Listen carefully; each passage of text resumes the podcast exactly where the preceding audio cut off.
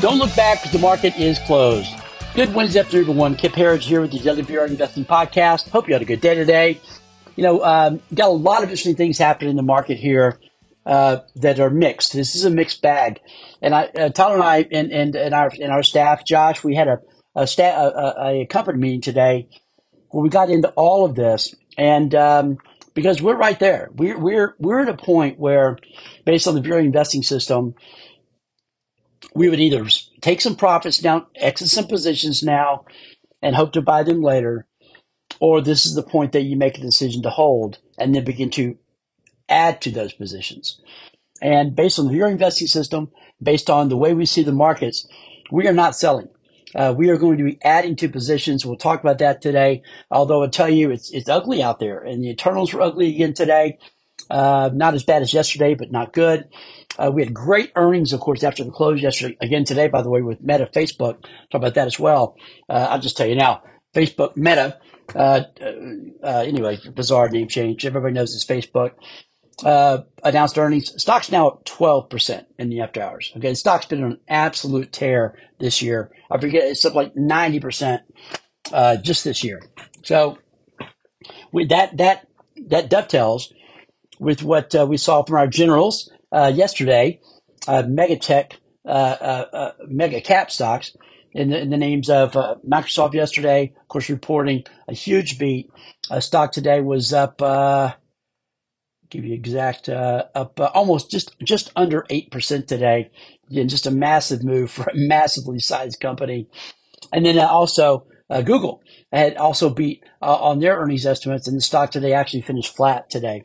But it still we've seen solid beats. Earnings have been solidly better than anticipated, solidly better than the Bears believed they would be. So what's happening here? Why is the market caught in a downdraft here? Because it clearly has been.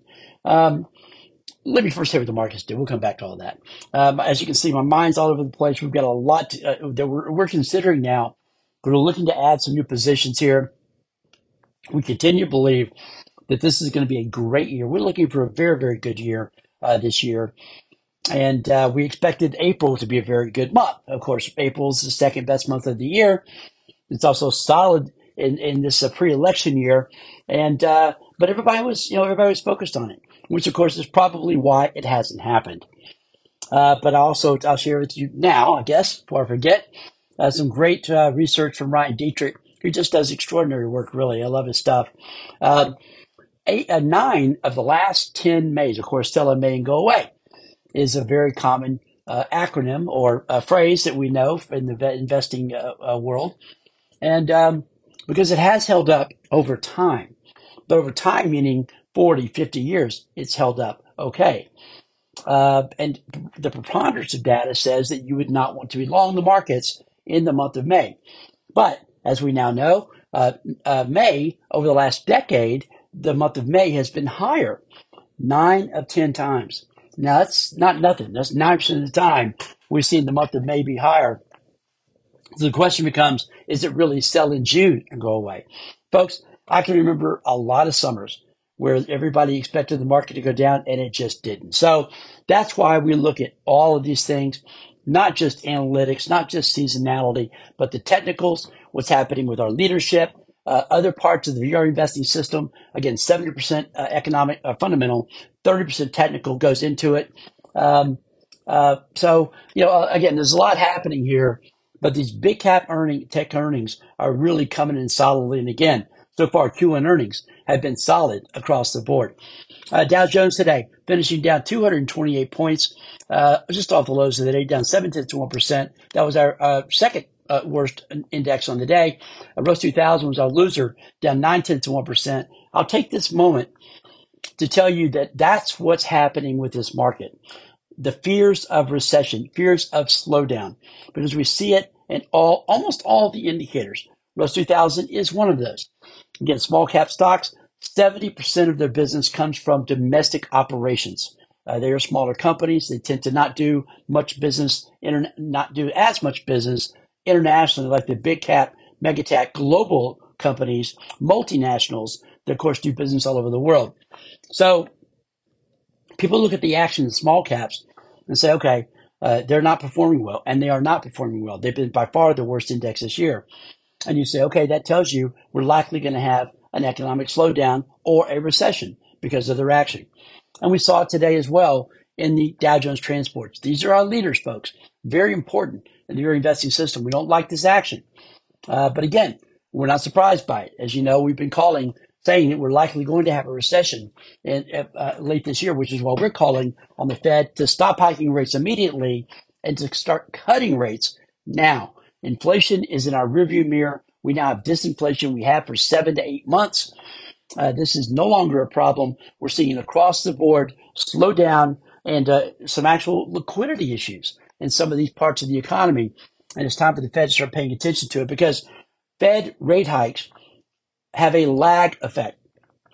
They don't start to kick in for nine to 12 months. Well, we're there now. The Fed's been raising rates for just over a year. So these lag effects of rate hikes are now starting to kick in, especially with the Fed funds rate at 5%. So again, the small caps are indicating a slowing economy. Dow Jones transports back to back days of losses of more than 3%. Transports down 3.5% today, slashing through the 200 day moving average. This is our biggest concern in the VR investing system is the action in the transports. Also in the semiconductors. Again, they've been leading lower over the short term. It's not something we like to see. The transports, excuse me, semis were up today, up 1%. That's good to see. But still, their action in the last week, week and a half has not been good. And again, they lead in both directions. So, but having said that, must also remind everybody, as we wrote up for, to, our, to our folks this morning, while the semis have been weak of late, we must remember they are still up solidly for the year. For the year uh, today, the semi is now up 20%. That's SMH, the semiconductor ETF. SMH up 20% and even 20% in 2023 leading the markets higher. That's, ex- that's extraordinarily bullish. There is no other way to say it. The fact that they're giving up some of those gains, again, at one point they were up close to 30% this year, is not a big surprise. Shouldn't be anyway. Uh, but the action of the transports is more concerning. Just while we're on the tra- on the semis, I'll make this point. We're buying the semis here. Uh, we were, we're long the semis through SOXL, which is a three time semiconductor ETF. Um, we've uh, we uh, from from the last from the lows of the bear market on October 13th, SOXL is up 117 percent, and just this year it's up 57 percent. So again, extraordinary gains in the semis. We think that continues to bode well for the full year. Uh, leadership in both directions, and we are buying, adding to positions in SOXL as of this morning. So again, action in small caps, action in the transports, and action um, in, in, oil, which is another leading indicator for recessionary uh, concerns, slowdown concerns.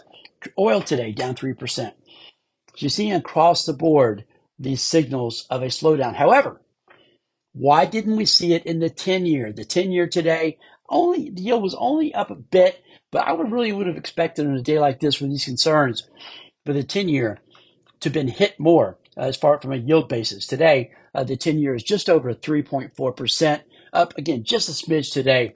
Uh, but uh, we did have, by the way, NASDAQ was up half percent today, again, semis today, up 1%. That's tech leadership, and that is what we want to get back to. Um, so we'll see if it becomes sell in June and go away instead of sell in May and go away. And if June uh, becomes a very strong month, certainly got the possibility to do that especially with earnings really coming in. Now, a lot of this concern, and we think it's unwarranted concern to, to, to a very large degree, is coming from First Republic Bank regional banks. Although, as Tyler pointed out, KRE, the, the regional bank ETF, closed higher today, even as First Republic Bank, which of course is this is a big reason that the market is falling. Uh, the, the, the, fear mongers are out, folks. They're saying that what's happening at First Republic Bank, what happened at Silicon Valley Bank, what happened at uh, Signature Bank of New York, that these are going to be um, widespread issues, systemic issues throughout regional banking. Now, so far, we've seen from the big major money center banks phenomenal earnings, just no question about it. Uh, JP Morgan, of course, led the way there. Much, much better than investors believed. But this is not, in our opinion, a widespread issue. These are individual companies, banks that were run horribly poorly, uh, could not manage a, a rate, an interest rate environment where rates were, were rising. Not that hard to do. They did all the things you can't do, which is borrow short and go long. You can't do that in banking, but they did it. First Republic Bank, uh, down uh, big again today, now down more than 90% year to date. 90% year to date. It was down 50% yesterday, down again today. So, uh, it, First Republic's uh, total market cap now is below a billion dollars. Uh, it is a penny stock uh, in, in really in in in in, uh, pretty much every fashion. Probably not going to survive. Um, but again, we don't see as pervasive. Uh, and as a reminder, and I remember this, folks, from the mid 80s to from the late 80s to mid 90s, 747 savings and loans went under. If you're closer to my age, you probably remember this. The S&L crisis. 747 S&Ls were shut down. Um, and yeah, that caused a lot of concern. But guess what? The SP 100 almost doubled during that seven, eight year time frame. Uh, matter of fact, I think it more than doubled in that, in that time frame, but we'll call it a double, uh, uh, approximately a double. So, and I think what we're experiencing so far this year when it comes to regional bank stocks, I just I, I described it this morning as vanilla. And now, if the facts change, we'll change our views. But is this 2008? This is not 2008. This could there could be no no more different than 2008. And why do I say that with such confidence? Because remember what happened in 2008? Yeah, the Fed was hiking rates aggressively. Fed hiked rate 17 straight times in 2004, 2006. That's what caused the, the, the market and the housing meltdown. Similarity here, of course, the Fed's aggressively hiking rates. However, here's the difference. The housing market is in extraordinary shape. Now, I'm going to I'm going to ask you to do me the solid of ignoring all the perma bears and all the people saying that we're having a housing recession because until this year, that phrase had never existed. I'm telling you, I've seen this and I've talked to people in the industry that have never heard housing recession in their career and they've been in the business 20, 30, 40, some 50 years. Okay. So this is now a new made up phrase. Uh, maybe, maybe there's some truth to it. Well, I guess we'll find that definition later. But as we covered here often, the housing market could hardly be in better shape. It's a structural strength, primarily supply and demand, uh, not enough homes, a lot of demand for the ones that exist. That is the primary reason for the strength in this industry. But there are two more big reasons. We cover all this in our book, uh, in our new book, The Big Bribe, where we have housing as being a, one of the major mega, five mega trends that will take the economy and the market sharply higher into 2030, maybe beyond that. It's the strength of the homeowner. Uh, credit scores for the homeowner have never been higher, period. Home equity for the homeowner has never been higher. I believe it's at 56%. Again, never been higher. Also, as we learned just last week, defaults on mortgages just hit an all time low. So credit scores all time high. Home equity, all time high. Defaults, all time low. Folks, this is why I say this is nothing at all like 2008. And if I can just be honest about it, I've done this 37 years. Every now and then I get to be just really honest and brutally so. Anyone that's saying this is similar to 2008 is a clown show. They are a clown show and should not really be listened to by anyone. Uh, look, I make mistakes too. I get things wrong all the time. This is not one of them. you know, uh, uh, look, a, a, crash and a, a, black swan event can happen anytime. And I'm not denying that's a possibility. We've got potential World War III, uh, crazy things happening, of course, all over the world. And uh, look who's president, blah, blah, blah. We know all the risks. Uh, but my point is, those risks are not coming from the housing industry, the financial sector. They are flush with cash. This is not a credit credit issue. This is a liquidity issue for a few regional banks. But the home owner, uh, the, the, the housing industry, we love it here. We've been long for a very long time, and we think we're going to make a lot more money uh, than we've made. I think our our ETF and housing ETF from the market lows of, of last October is up over 170 percent, and uh, we continue uh, to uh, to recommend this group. It is overbought, so, you know, from a point of view of timing point of view, uh, being patient here, I think makes sense. but long term, uh, we're, we're long and strong in this group. And again, there is no more important sector uh, or no more important leading economic indicator in the VR investing system than housing. It's the largest purchase that 99.9% of people will ever make in their life. And so when housing is leading, it, it, it drags, literally drags everything with it. And so that's why we, one of the major reasons that we are bullish uh, on the markets, we've had three bear markets in since 2018. In these three bear markets, the average stock in each one, the average stock lost more than 50% of its value. Folks, we've had a brutal market action since 2018. Really, we're talking about, you know, uh, just uh, what uh, three bear markets and, and, and, almost four and a half four and a half years is what it is. Unprecedented, never happened before. And this is what has so many people shell shocked out of the markets, in cash, money in their mattress. Um, they, they, they, they now they, they know they can lose a lot of money in Bitcoin. Uh, of course, a lot of money has gone into gold and silver, which we of course love as well. But the markets basically are hated uh, we see it in so many metrics. We're not the extreme oversold levels from a sentiment point of view. No, we're not there. But from a positioning point of view, yeah, we're there. Bank of America, uh, uh, the Bank of America uh, Global Fund Manager Survey uh, has uh, investors at their greatest weighting of bonds to stocks at any point since 2009. And then we just learned that the hedge funds are, are, are more short uh, SP 500 futures than they have been in 11 years. So we see this kind of a data on a regular basis. And I just, I say all that to say this. Look, it doesn't mean the market has to go up. But when, it, when people are positioned this way, this defensively, this bearishly, this cautiously, this this much anxiety, this is not when crashes happen. Again, anything is possible. I always have to put that out there. Uh, but this is not when big moves lower take place, when everybody's worried about them, when everybody's calling for them. And I'll just remind everybody of another reason that the markets are falling is anxiety, is because of the debt ceiling talks and potential for a default on U.S. government debt. Folks, this story has been around as long as I've been in the business.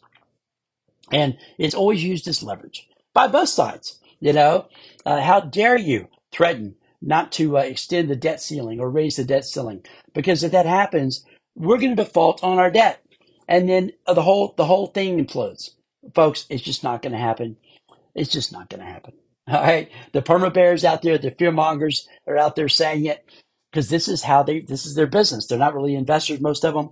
They are list builders, and they use fear every opportunity for fear to build their list. That is their business model. And so that's for the folks you see. I would just encourage you, you know, continue to follow whoever you want to, of course. Uh, but look at them with a slanted eye. Understand that's their business model. Yeah, from every now and then they get things right. Vast majority of the time, they are wrong as wrong can be because they're not they're not concerned about being right.